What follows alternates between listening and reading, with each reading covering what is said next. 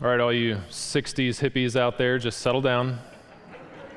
That's the only time you'll ever hear me play a 60s song back at TBC. The song was made popular by the Byrds. It was actually first written by, uh, well, it was first written by Solomon, of course, but originally by Pete Seeger in the 1950s. It was a folk song, and the title was To Everything There Is a Season. It was the Byrds that picked up Seeger's song and they, they remade it. They actually made it better because of, well, drugs and rock and roll, basically. Uh, earned Billboard's hits number, number one chart on December 4th, 1965. And what's amazing is that so many of those lines come, and, and Seeger will tell you this, and there's some videos you can go back and watch, that the lines came right out of the King James Version of Ecclesiastes chapter 3 putting the Byrds and, and Seeger on the same page as uh, Sinead O'Connor and U2, taking swaths of Scripture and putting them together for the secular world to listen to, uh, hopefully to impact the culture. And, and we all know that w- what was happening in the 60s and why this Byrds song became so popular at that time. The last lines tell the whole story. It's a, a time of love a time of hate, a time of peace. I swear it's not too late. And the anti war, of course, um, Forrest Gump came along and, and he picked up that, that bird song, and you just saw so many scenes from Forrest Gump talk about that 60s era. Seeger believed that Ecclesiastes 3, the poem, was an extraordinarily beautiful piece of literature, just across cultures and in religious context and outside of it. Presumably, it's understood to be, of course, the work of Solomon. It's contributed to the preacher, Kohelet, in this book. There are exactly 14 pairs of words, a multiple of seven, of course, in Hebrew and in the Old Testament, seven being the sign of completeness or perfection. And although there's no logical order, this song gives a complete summary of all of human existence when you read through it. The poem takes the whole sweep of human experience from birth to death, from war to peace, and it includes everything in between on the spectrum of what's listed. I want you to see something that's, that's extremely overt that we often do not see in Ecclesiastes chapter 3 in the structure. The poem, the poem itself is verses 2 through 8 in your scriptures. Uh, verse 9, there's a question or a problem that emerges right at the end to kind of explain the poem but is void of any mentions of God and really any element of hope. The poem, when you read it by itself, there's nothing different that you wouldn't be able to read in, in any modern day poet or a postmodern poet we would expect to, to write the things that are written in this song. Verses 10 through 15, 11 through 15 really is, is drastically different from the song itself. It has eight mentions, specific mentions of God, and several elements of hope. Okay, so, one way to look at Ecclesiastes chapter 3 and to, to understand what's going on in the context here is to see two perspectives. There's a perspective of the poem at the beginning of the chapter, and then there's a perspective at the end of the chapter, a divine perspective. From man's perspective that comes out of the poem, it's a perspective of life that is seasonal. And finite human beings ultimately, we don't, we don't know how the seasons come and go. We just experience these seasons. They come to us, and we live through them.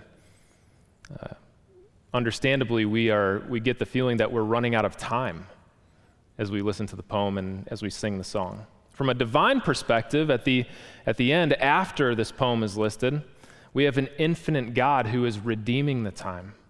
He's putting all the seasons of life together for one ultimate goal and one ultimate purpose. From man's perspective, life situations and circumstances are always changing.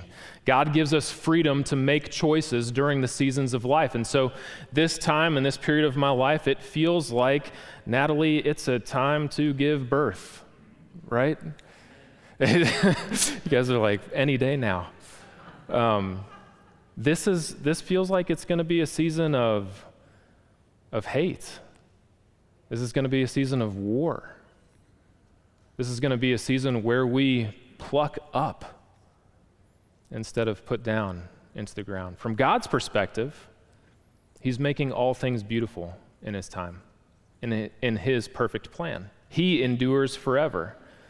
He will redeem history through all the seasons, and all of the circumstances will culminate in the glorification and the coming of God's kingdom when Jesus returns. There's this, there's this difficulty of time, right? How do we navigate these seasons in life? There's a famous playwright, Roman playwright, who put it this way. I think this is pretty good. He says, The gods confound the man. Who has cut and hacked my days so wretchedly into pieces? Confound him who in this place has set up a sundial. You know how enslaved we are to time in American culture? How many of you guys uh, keep, a, keep a watch on your wrist? You're probably one of the very few countries in the world that do that. And if we would take them off, maybe we could enjoy siestas every once in a while, like some of our friends from down south, or we wouldn't be so consumed about how much we can get done in a, a period of time. Um, Horace Mann is a really good quote. He says, Lost yesterday, somewhere between sunrise and sunset, two golden hours, each set with 60 diamond minutes. No reward is offered, for they are gone forever. What if we could only just have two more hours into every single day? Two more hours just to relax and rest, put our feet up and recharge for the next day. Solomon's quest for meaning in life directed his attention to time, to seasons, cycles, situations, circumstances that seem to come and go. Um, something that most people want more of time. Something that no person has ultimate control over time. How does the gospel teach us to think differently about our time and the days that God has given us to enjoy on this earth? This is the question that Ecclesiastes chapter 3 is going to answer. Look down at verse 1, and let's take apart some of these verses a little bit. For everything there is a season and a time for every matter under heaven. Now, verse 1 is giving us an open summary, all right? And in verse 1, you're going to see a, a, a chiasm, what it's called. At the beginning, you've got this mention of everything, and at the end, every matter. These are the bookends that kind of tie these two things together. In the middle, you've got season and you've got time. Now, in Hebrew, time and season, and in Ecclesiastes chapter 3, verse 1, these are two different Hebrew words, time and season. They're a little differently nuanced depending on the context in which you find these verbs or these words. However, uh, here they're used in parallel structure, S- saying the same thing, maybe getting more specific in the second line. All of this is driving us to this, this idea that Solomon is, is putting together all of life, all seasons, every single matter. And he goes and he, and he puts down these, these pairs. They're called Hebrew merisms, from life to death. It covers the ends of the spectrum and everything in between. It's a literary device that contrasts two opposites so that it includes everything along the spectrum. Verse 2 picks up where we think verse 2 would pick up at the beginning a time to be born and a time to die. There's a beginning and there's an end. And there's a time for everything else in between. There's a time to plant and there's a time to pluck up, and there's a time for everything else in between. The, the preacher is bringing together big things, huge concepts like war and peace and life and death but he's also putting together small concepts and little things, weeping and laughing, seeking and losing. The beauty of the poem includes everything as we read it. We read and we experience good times and we experience bad times. We go through happy emotions of excitement and gladness. We go through bad emotions of, of somber and sadness. The preacher is trying to give us some perspective on life to help us gain a, a big picture and to teach us that the seasons do, they come and go. And almost everyone can see the beauty of the poetry in this, in this verse in Ecclesiastes, this chapter. But Kohelet, the preacher, would not be a great counselor as we look at Ecclesiastes 3. It's, it's riddled with pain. One person puts it this way he says that the poem shows us the most painful ways east of Eden. And you don't have to look too far to see a lot of the painful descriptions, the terms that are used to describe life in a fallen world east of Eden. There's a time for war, a time to die, a time to hate, a time to lose, a time to tear. One commentary, in fact, calls Ecclesiastes the, the hopeless struggle against an arbitrary God. Tom Hardy, the English poet and novelist, wrote about a deity that he was describing. He called it the dreaming, dark, dumb thing that turns the handle of this idle show. Kind of get this idea that the seasons come and go like you're turning on and off a faucet, or opening a door, or closing a door, and beginning a new one. And here's why none of us have control over the seasons of our life, none of us have control over our circumstances and the situations that happen to us. There's a time for everybody, everything and everybody, but none of us gets to schedule those things in our calendar or put them on our stopwatch. Verse 9 becomes the greatest sucker punch of all of them in Ecclesiastes 3. What gain has the worker from all of his toil, his pain, his sweat, his exertion through life and time? This poem is, is beautiful in verse, but it is ugly in truth. And that hard truth is simply this God is God, and we are not. And He is sovereign and in control, and we are not. The problem continues down in, in verse 10, chapter 3. I've seen the business that God has given to the children of men to be busy with a sad and somber business. The preacher is not satisfied with the idea that there is an appropriate time for all things and for all seasons and activities. In their end, we're just busy people trying to get through life, one step at a time, one day at a time. And then when you transition to, to verse 11, all of a sudden, there's, seems to be somewhat of a glimmer of hope. It begins this way He has made everything beautiful in its time right? He's made even the bad things, even the trials, even the tough seasons beautiful in its time. The preacher is calling us to tap into the beauty and the goodness of God in verse 11. This phrase, there can be no mistake that God has a purpose for everything, and He is working all of it out to good. Sure, His ways are not our ways, His thoughts are not our thoughts.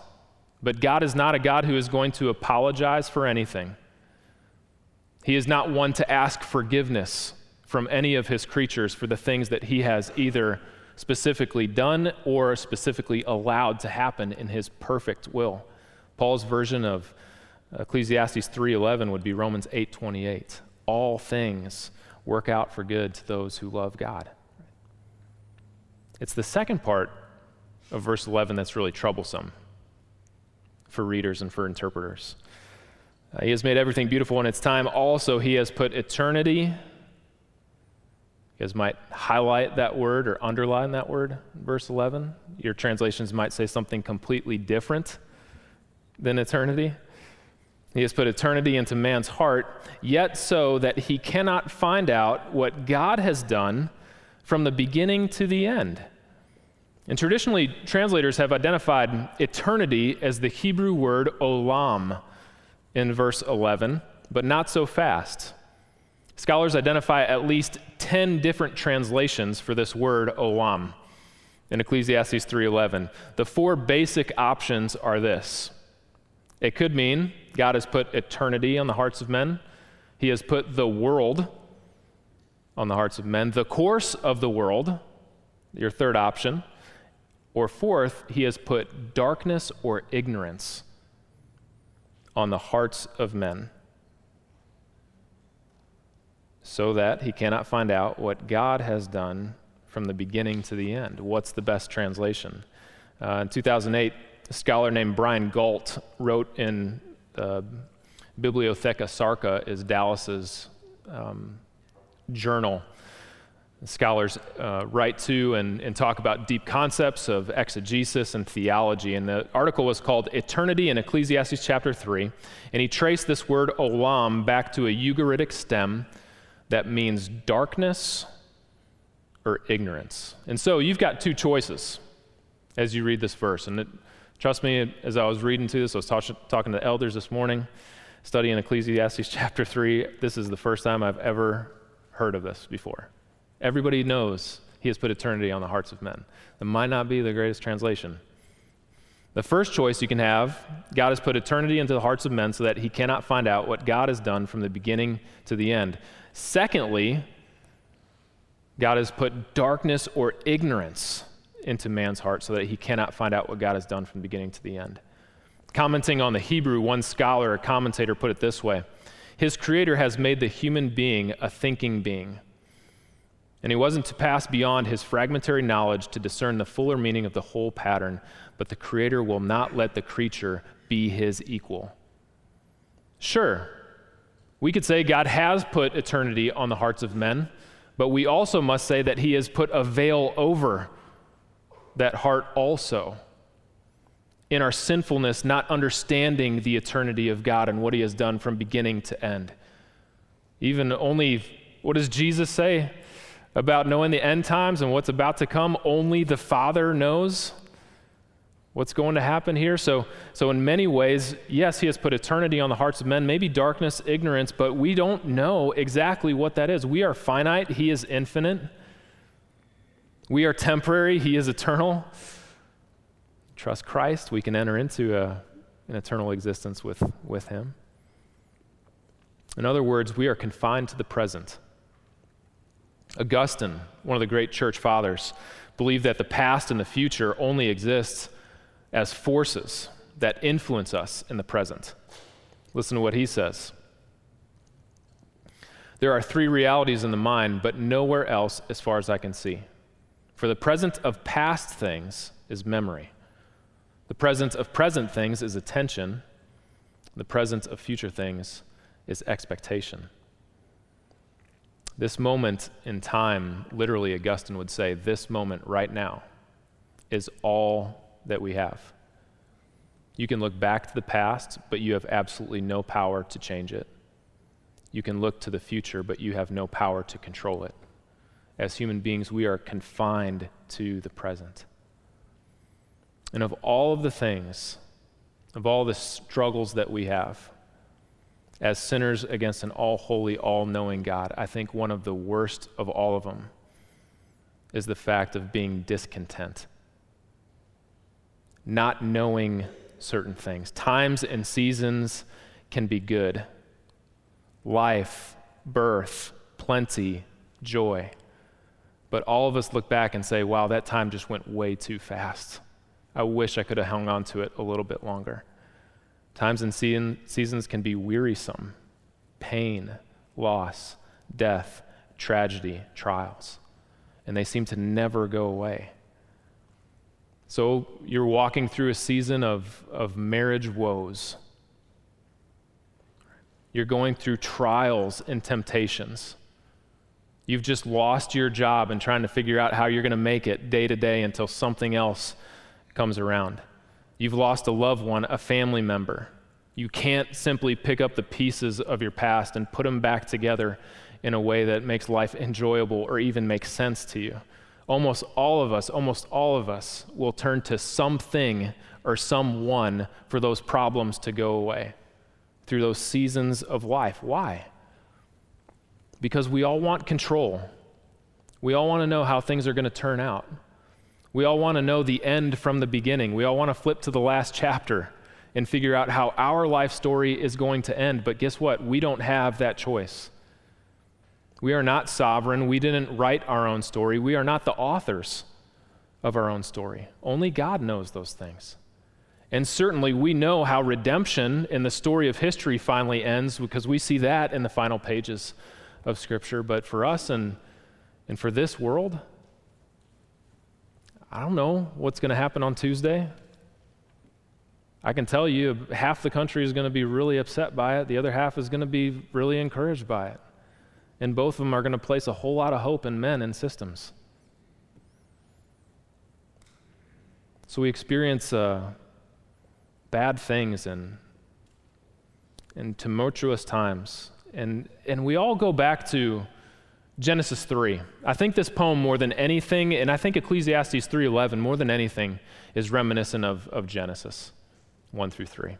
And remember what happened? Remember what Satan's lie was? Because if only we had control, if only we knew what was going to happen to us and how these things were going to work out, then and then we could have peace in any circumstance, in any situation. Then we could figure out life. Then we would always be joyful. We would always be content. And we would always be happy. But remember the lie from Satan? You will not surely die in the day of you eat of it, but your eyes will be open and you will be like God. Why do so many of us want that control? Why do we just have to know? Why do we all want to be like God? And that's really the root of all sin, and that's the root of all discontentment pride and control. So many of us are living our lives out of an illusion that we have control, that we can be in control. And the Bible's answer to you is, and this gospel's answer to you is very simple it's repent come to the realization that God is God and you are not. And confess all of the ways that you have been grasping for control, for your power to live life the way that you want to live it. You repent of that mindset and you totally change your mind and give all of that over to God confessing that you're a sinner in desperate need of God's grace, that not only are you not in control, but you don't want control. Because if you were in control and if I was in control, I can tell you what would happen at the end of that story. It would not work out well. God is the only one that we can trust who can use even bad circumstances to bring us closer and closer to Him for joy and contentment in Him. No other God can offer something like that. He is ultimately in control. And so we repent, we ask God for forgiveness. And the truth of the gospel is the one that had complete control sent his son Jesus to die on a cross. And he never was without that control. Dying on a cross, shedding his blood for the forgiveness of our sins, that we might have everlasting life, that no matter what the seasons are in life, no matter the trials, the circumstances, the situations, he is in control. And He gives us a glorious, happy ending to the story peace in a relationship with Him forever that is unencumbered by sin and any weightiness of a disconnection with a holy God. Total peace with Him. So, Ecclesiastes chapter 3, Solomon, give yourself over to God's control. Lay yourself down on His altar and put your hands, your, your life into the loving hands of a God who is in control. Let's look at a couple points of application. God has written a story of redemption on the pages of history. God has written a story of redemption on the pages of history from Genesis all the way through to Revelation. And the one thing that he asks us to do is to redeem our time on earth before your time in glory. Redeem your time on earth before your time in glory. Look down at, at verse 12. The preacher says, I perceive that there is nothing better for them than to be joyful and to do good as long as they live. Also, that everyone should eat, drink, and take pleasure in his toil. This is God's gift to man. Circumstances should play a very limited role in the life of a believer. The seasons of life should play a very limited role in our relationship and our contentment with God. Ephesians 5, verse 16 puts it this way Make best use of your time, redeem the time because the days are evil. Notice the, the things that the preacher tells us to find, to seek joy, doing good. Those are the things that we pursue no matter what life circumstances bring our way. That we can keep a joyful countenance and a contentment in God who is ultimately in control. This is God's gift to man to enjoy life while you have it. Eat, drink, and take pleasure in all of your toil. Verse 13. Number two, God's eternal control should not drive us to worry, but ultimately drive us to worship. God's eternal control should not drive us to worry, but should drive us to worship. Ecclesiastes, look down at verse 14. I perceive that whatever God does endures forever. Nothing can be added to it, nothing can be taken from it. God has done it so that people fear before him. So that people fear before him. God's eternal control should not drive us to worry, but ultimately to worship. And the, the word that the preacher uses to identify a lifestyle that is consistently caught up in a submission and adoration and love relationship with God is to fear him. So we fear God more than we fear anything else, more than we fear whoever's elected, more than we fear whatever happens in our life circumstances, whatever medical ailments, whatever plagues, whatever viruses are out there. We fear God because we love God more than we love anything. So, this understanding of God's control drives us to worship Him.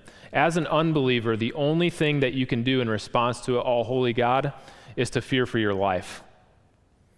As a believer, when you are caught up in a relationship, a loving relationship with God through Christ, that fear shifts now to a loving submission, to a glad and joyful worship to God. It is still fear, it is an adoration, but it is it has shifted from concern of existence before holy God to now having a loving relationship before holy God. Because why? He's in control of all things. Nothing happens outside of God's knowledge, understanding, and sovereignty. And so we worship him no matter what. What did Job say? The Lord is given, the Lord is taken away. And so we say, Blessed be the name of the Lord, despite everything that happens to us. God's eternal control should not drive us to worry, but to worship. Number three, God is lovingly searching to fix the broken, heal the hurting, and find the lost. He is lovingly searching to fix the broken, heal the hurting, and find the lost. Look at verse 15. That which is already has been. That which is to be already has been. And God seeks what has been driven away. Do you notice that in your text?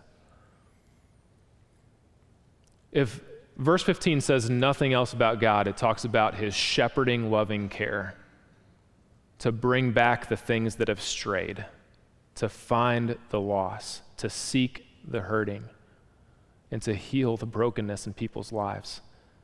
Because God is in control and because He is working all things out for beauty in His time and His perfect plan, we can trust the shepherd that is always searching for us, that is always seeking us. And His redemption is full and it is complete. There is no part of redemption that doesn't impact every aspect of our life. There is no part of our life that isn't touched in some way by God's complete and perfect redemption. He will make all things new.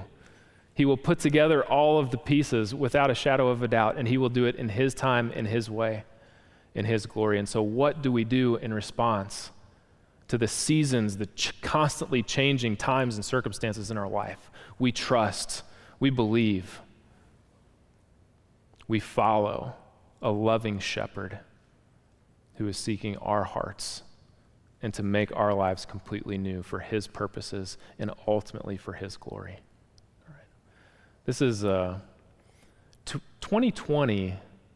If you were going to put turn, turn, turn to 2020, we could make quite a few, quite a few lines out of that, right?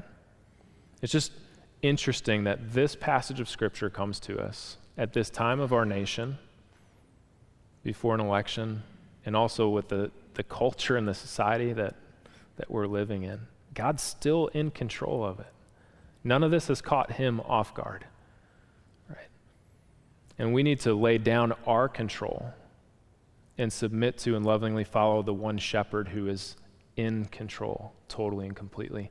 He's got a plan and a purpose for all of it. We know how the story ends. Our job is simply to trust Him. So let's pray. And I'm going to ask the, uh, the deacons and elders, if you guys don't mind going back, we're going to serve the Lord's Supper in just a little bit here. Father in heaven, um, you are a good God. and you are in control, no matter what seasons of life that we are going through. You remind us that we can trust you through all things. Help us to identify those areas of our life where we are flustered and we get angry when we are not in control. Help us to confess those things, to repent of them, bring us back to the truth of the gospel. That we so desperately need you and your control over everything in our lives. So we trust you, God, that you are working out all things for your glory and for your perfect plan. As this week transpires and um, as the events of our life unfold, seasons will come and seasons will go. Tough times are around the corner for all of us. Give us the faith and the courage to trust that you are using all things for your good and perfect plan for us and ultimately for your glory. God, we, we thank you so much, and we, we ask that this time of taking the Lord's Supper would draw us closer and closer to the truth of the gospel, to the forgiveness of sins, and to the loving community of saints that we have right here at Tulsa Bible Church. We ask these things to you, Father, through the Son and by the Spirit. Amen. Amen.